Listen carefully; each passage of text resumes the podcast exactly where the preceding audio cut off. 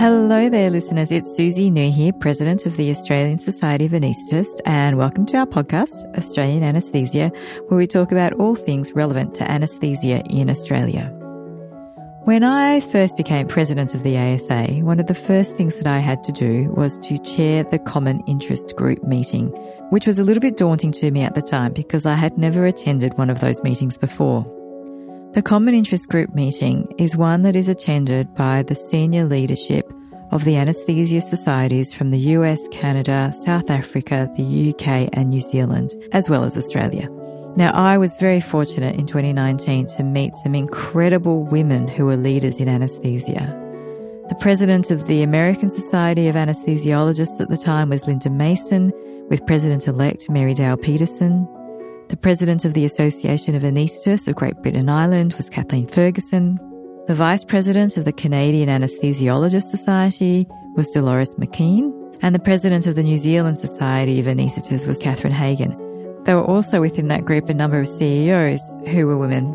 Also at that time, Jannicke Mellin Olsen was the president of the World Federation of Societies of Anesthesiologists, the WFSA. So it was a fantastic time for women in leadership in anesthesia, and I wanted to bring some of those conversations to you. So in this episode, I'm chatting with Sheila Hart, who's the current president of the New Zealand Society of Anaesthetists, about how she's finding the role and about her path to get there. At the end of this episode, I'll briefly share with you some of my thoughts on leadership and some of the work that the ASA is doing in this area. Okay, let's get into it. Originally from the UK, going by your accent. South East London, I grew up, and then I went to Sheffield University, which is central England.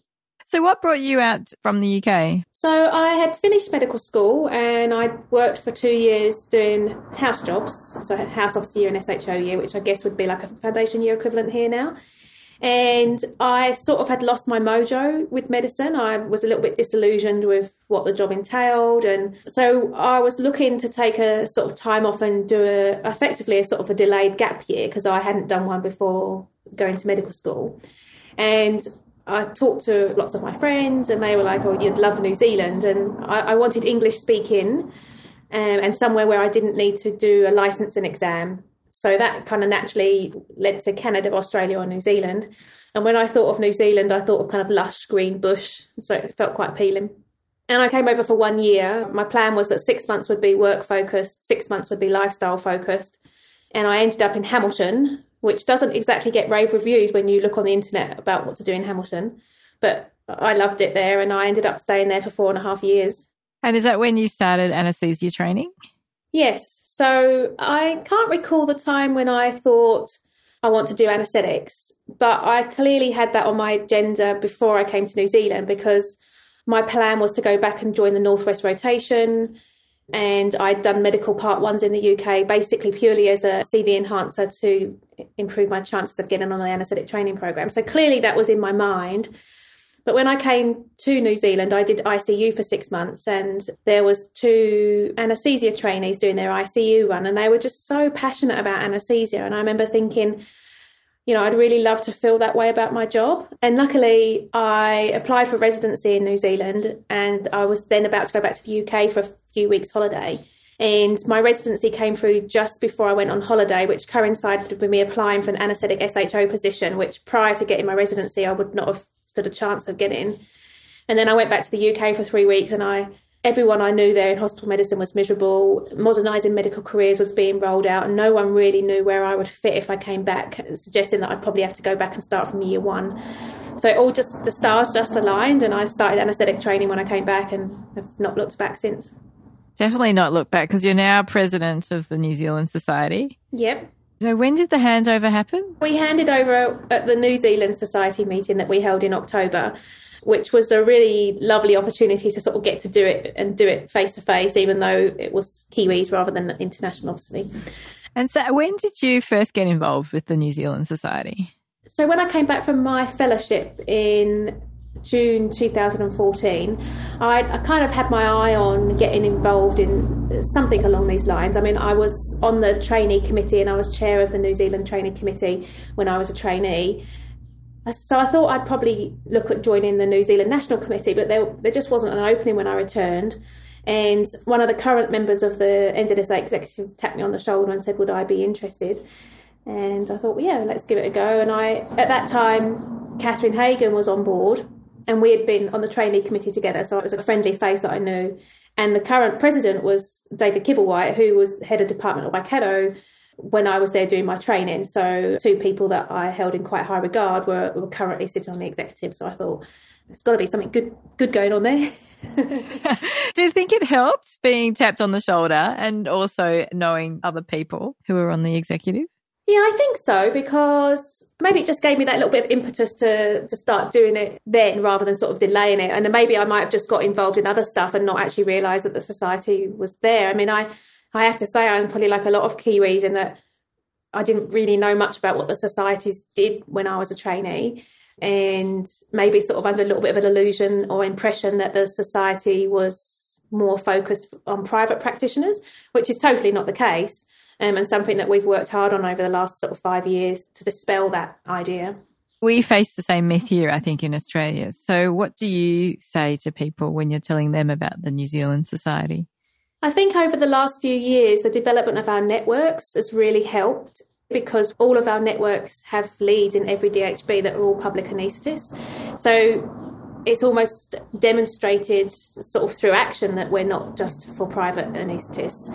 And that really help develop or I guess showcase our commitment to community which is for all anaesthetists in New Zealand. When I get asked, you know, what's the value of the society, you know, we have to tell people all the things that we do. And a lot of that stuff is behind the scenes, as you know, the advocacy work, the submissions takes up an awful lot of time, but isn't really that visible. So the networks have given us a bit more of a visible presence. I'm very envious of the work that you guys have done with networks. I think we're still in our infancy with our pediatric network here, but hopefully that will develop into something bigger. We do have a slight advantage in that we only have 20 public hospitals and we don't have the same private public mix that you do. And so it's easy to capture most groups through the public system. It's been an interesting year. How was it taking on presidency of the society during the pandemic? Well, I have to confess, it feels really like business as usual in New Zealand at the moment, and I. I hate to say that because it sounds like I'm um, gloating about it. But apart from obviously the international travel, the way that I'm working, my day to day work is exactly the same as what it was pre COVID. Having said that, despite the fact that we've got off very lightly in New Zealand, I'm definitely seeing and feeling myself that cumulative fatigue of the year. I read a very interesting article the other day that described it as your surge capacity being depleted, and it's the stress of that initial beginning of the wave in New Zealand. And although we're not ongoing, but there's still just that low level anxiety and stress about what will be that's quite fatiguing. So I guess when I took over in October, I knew it was coming, and maybe my energy wasn't the same as what it might have been if we weren't in the COVID era. And of course, my meeting schedule, a bit like yours, it's still busy, but none of the international travel is is associated with it. Definitely. Are you still able to travel around the country quite freely? Yeah. The only restrictions in New Zealand at the moment are to people coming in.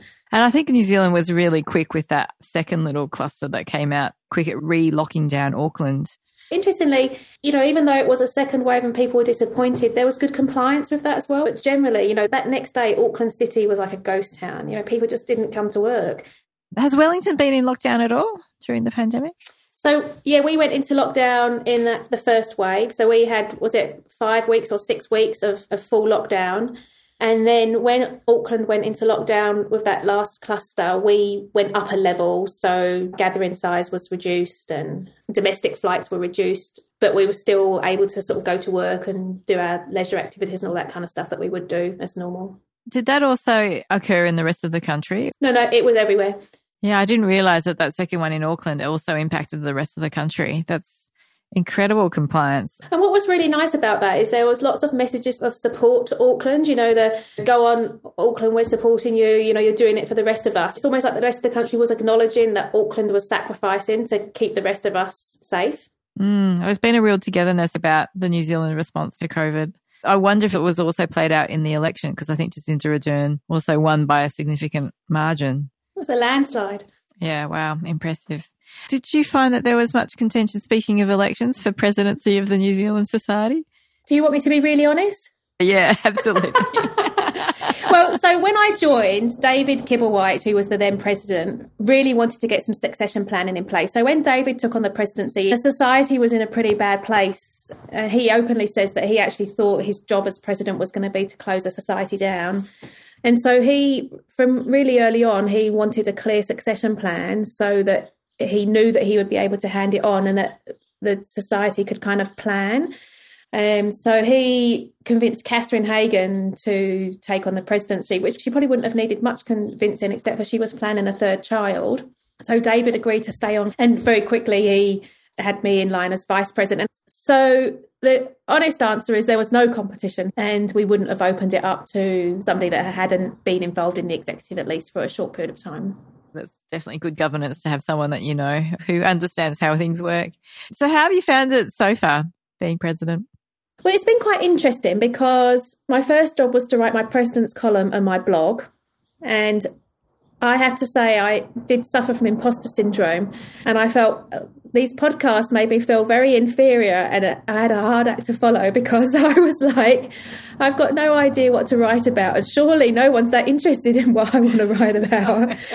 um, so those were my two first two jobs and they came at a time that was really busy at work. So trying to sort of find the time to devote the mental energy to thinking about something that would be interesting to talk about.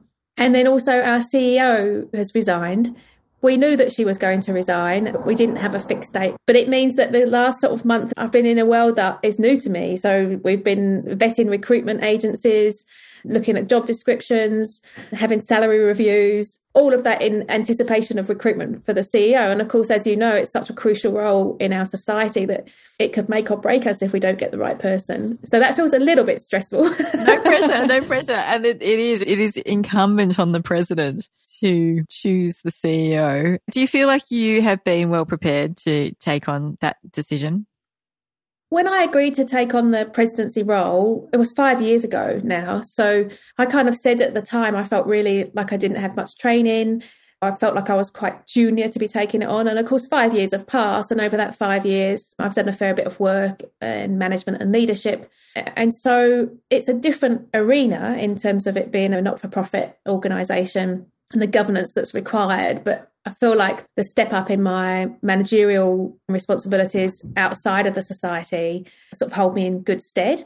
And as a society, we have endeavoured to put us through the Institute of Company Directors course, which is a one week course, but actually it was really useful just in terms of outlining some of the responsibilities and getting that sort of bigger picture of how an organisation like ours works. Have you done other things in terms of management and leadership training that you found useful? I've done the Associate Fellowship of the Royal Australasian College of Medical Administrators. That was paid for by my hospital actually when I took on the Deputy Head of Department, which I did two years ago. So that was quite useful looking at more hospital based management and the bigger picture of health management, but obviously clearly useful in terms of appreciating the context where anesthesia sits in the bigger world of medicine. Good one. How long does that take, that program? So when I did it, it's changed now because it's an online course, but when I did it, it was three weekends and you just had to attend them and complete them to achieve the associate fellowship. The only downside to it is it's quite expensive. But like I say, I was very, very fortunate that the hospital paid for it because I was relatively junior taking on the deputy role. And I'm not sure what it's like in your hospital, but you know, we're constantly going on about clinical engagement, but then don't actually offer any training so that the people who want to get involved feel equipped to do the job well. I think that's a really good point. I, we're doing something similar. We're doing a Directors of Departments Development Day because there are a lot of deputy directors and directors who find themselves in these roles trying to run an anesthetic department who've had very little training. I think there's a good opportunity there for people to form those networks with each other. And I, I mean, one of the biggest things for me as well was having a good mentor. So when I took on the role of deputy, I knew that Sally, the current chair of the New Zealand National Committee, was going to be the head of department. And I knew that I could learn lots from her in that role. In terms of her being, say, a mentor, did you ever actually ask her to be one? Uh, I didn't ask her to be one because I was very fortunate to have Leona Wilson as my mentor. You've got a power team around you. so I had, up until relatively recently, had had regular contact with Leona as she nurtured me into my position. That's fantastic. And Leona, people who don't know, was former president of the College She was the first female president of the college. I didn't realize she was the first female president. Speaking of female presidents, how many female presidents has the New Zealand Society had? Uh, Catherine was the first. Maybe we should fact check that one, Suzi. And the next two in line are all women. And it's quite interesting actually talking about the makeup of our committee because we actually are very female dominant and also a relatively young committee at the moment, which has its advantages but does also have its disadvantages in terms of, you know, we want to represent our members. Speaking of being a woman in a leadership role, how have you found it? Have there been moments when you thought this is something that is happening because I'm a woman or wouldn't happen to a man? It's interesting because I've sort of gone through my career, and if you'd asked me a few years ago, was there sexism or discrimination based on gender, I'd have been like, no, you've just got to be good at your job and you can succeed. And I think I'm fortunate in that I'm quite a strongly spoken and assertive woman. So that's probably seen me be quite successful and not subject to some of the same discrimination that other women might be.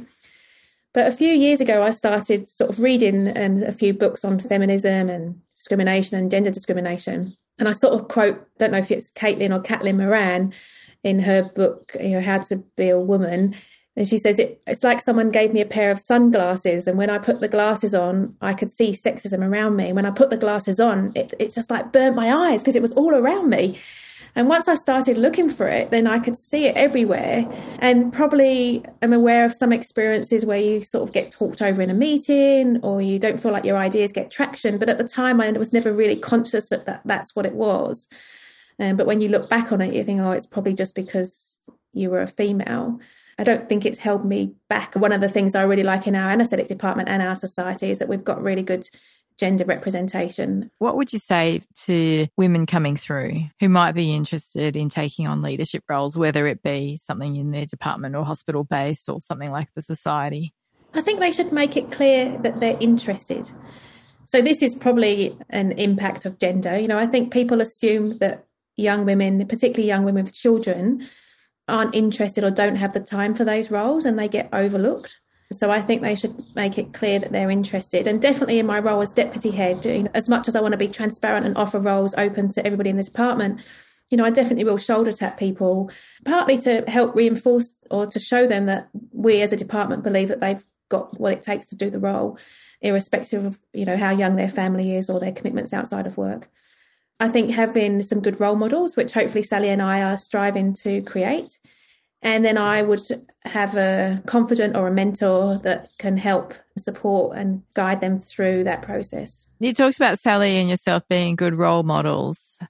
And I, I wonder, what are your visions for the society during your presidency? So I would like to see the society to continue to grow. Clearly, our function is to serve our members um, and to offer value for them.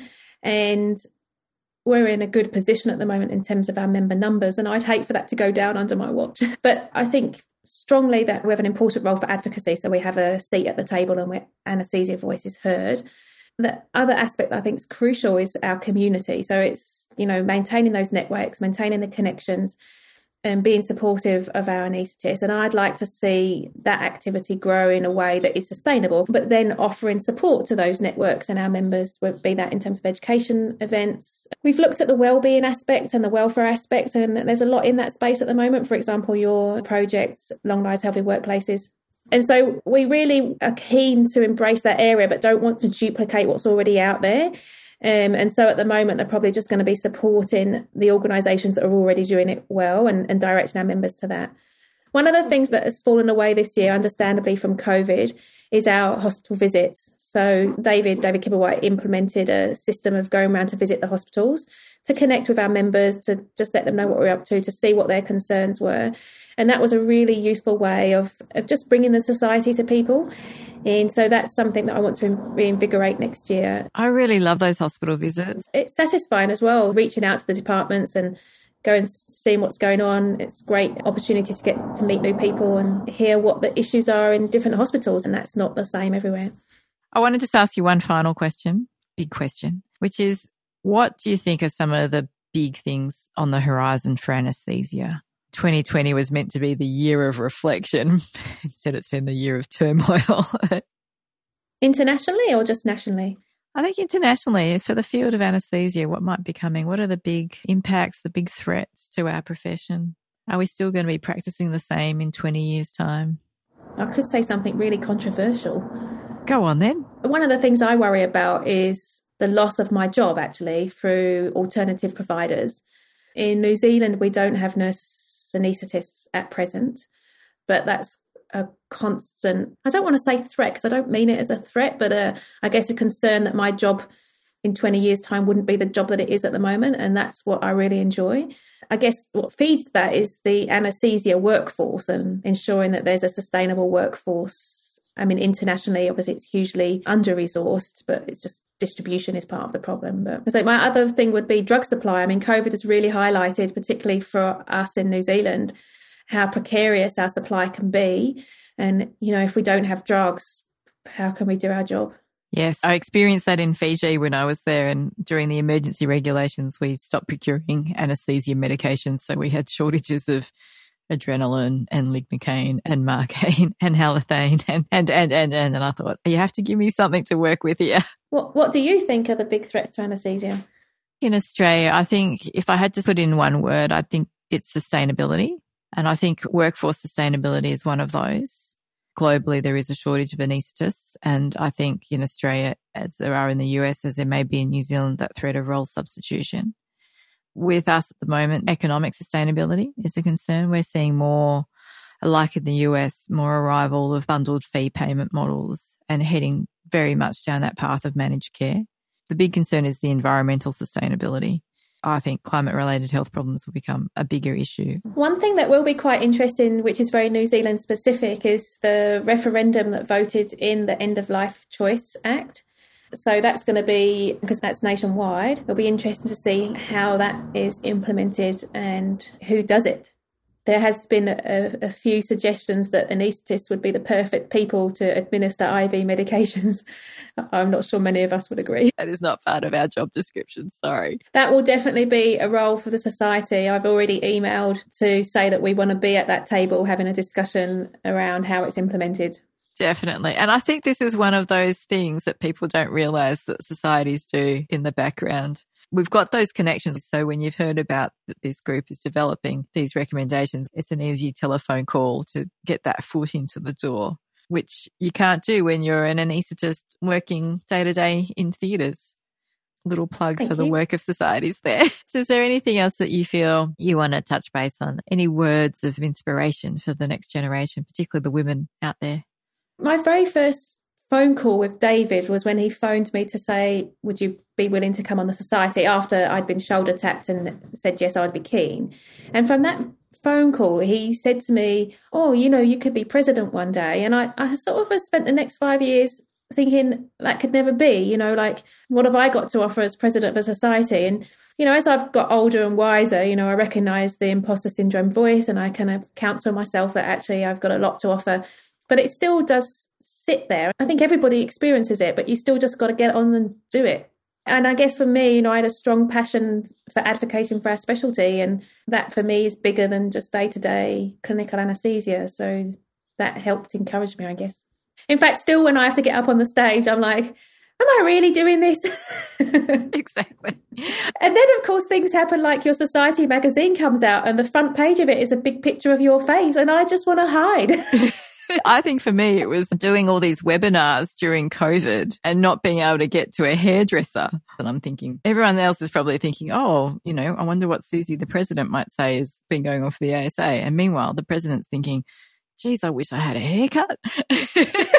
uh, the secret thoughts of presidents, hey? well, look, thank you for your time today. It's been wonderful chatting, as always. Thanks, Suzi. Bye bye. I hope you enjoyed listening to that conversation as much as I enjoyed having it with Sheila. I did say at the start that I would share with you some of my thoughts on leadership, but before I do that, I would like to just make one correction. We did go back and fact check and we found out that Catherine Hagan is the third, not the first, female president of the New Zealand Society of Anaesthetists. Sheila raised the very important topic of diversity in committees so that organisations such as ours can best represent our members. And that is one thing that is really important to me. Our diversity is important not just based on gender, but on cultural background, education, socioeconomic status, and age. One of the things that the ASA has done in order to address some of the challenges in becoming involved in committees is to have a policy to include parents who have young children. Because we could see that having young children might be a barrier to attending committee meetings, which are often held out of hours. So currently, if you are on a state committee and you are the parent of a young child or children, then we will pay for babysitting so that you can attend state committee meetings. We are reviewing this policy at the moment, so stay tuned. If anything, it's going to be even more inclusive rather than less. One of the things about having diverse opinion, thought, experiences on committees is it can make communication more challenging and it can make it more difficult to come to a decision as a committee. And there's always room for improvement when it comes to communication and leadership and management skills. One of the ways that we can improve is by doing courses. And Sheila mentioned the Institute of Company Directors course, and I'll put a link to the Australian version of that course in the episode notes. The ASA, through the Public Practice Advisory Committee, or PPAC, has been hosting an event called the 4D event, which stands for the Directors of Departments Development Day, in order to support leadership development in Australia.